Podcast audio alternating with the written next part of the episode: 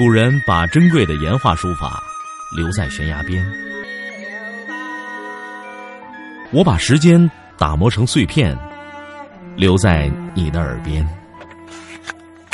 拿铁磨牙时刻。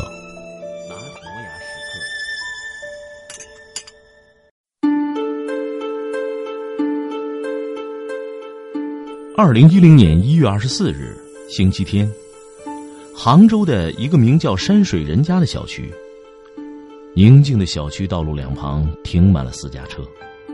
谁也没有想到，平时停得好好的车，瞬间惨遭毒手，被利器划得伤痕累累。停在路边的几十辆小车无一幸免，粗略估计，仅这些划伤的修理费就需要四五万元。有人报警。愤怒的车主发誓要揪出恶意划车的人。小区的监控被调出来了，从监控录像上可以看出，是一大一小两个孩子干的。大一点的像个小学生，脚下还踩着滑板；小的估计才上幼儿园。他们一路走一路滑。这是谁家的孩子？胆子也忒大了，太没教养了。但监控看不太清。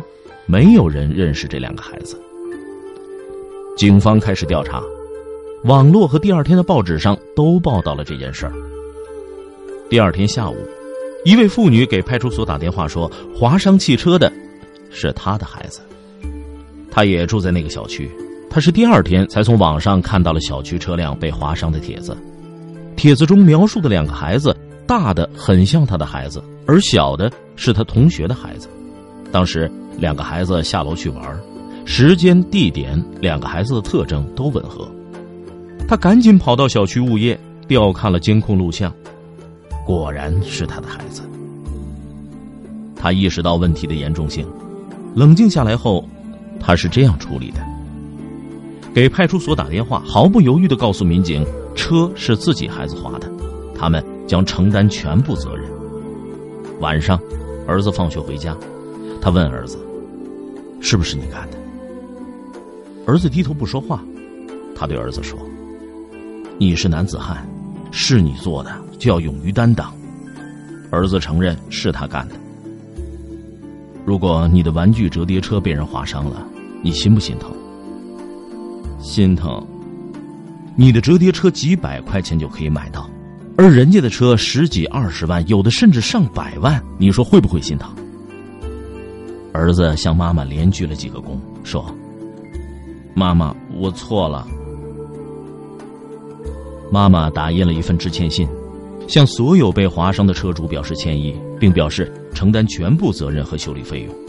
致歉信复印了几十份，张贴在小区所有的出入口和楼梯口。联系了一家信誉很好的汽车修理厂，负责修理所有被孩子划伤的汽车。第二天。第三天，连续两个晚上，等儿子做完作业，他领着孩子挨家挨户的登门道歉。他要求，门铃都是由儿子自己来摁。这是让儿子面对错误的第一步。儿子在课余折叠了很多张纸船，上面都醒目的写着“对不起”三个大字。他要将这只船作为礼物送给车主们。每到一家，孩子一进门就说：“对不起。”我不知道划车的后果这么严重，请你们原谅我。所有的车主都原谅了孩子。他对儿子说：“叔叔阿姨都很包容，原谅了你。但是你要记住，千万不要把别人的包容当成自己犯错的借口。你要敢于担当，知道什么叫责任心，学会感恩。”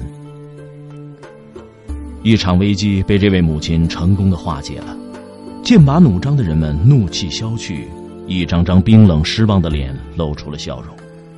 而作为犯错孩子的母亲，自始至终她没有推卸责任，没有逃避，也没有雷霆大怒。事情圆满解决，车主都很满意。更重要的是，孩子认识了错误，学会了担当，获得了原谅。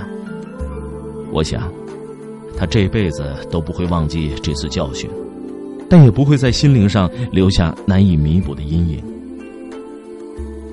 一位当事车主说：“孩子的妈妈这么做，我很佩服。说句实话，遇到这样的事情，不是每个家长都能够处理的这么及时、这么果断、这么勇于承担的。这位母亲非常了不起。作为一个旁观者，我一直通过媒体关注着这件就发生在我身边的故事。从这位母亲身上，我深深的体会到，要想我们的孩子学会担当、有责任心，我们做父母的首先自己要敢于担当、善于担当。这，你能够做到？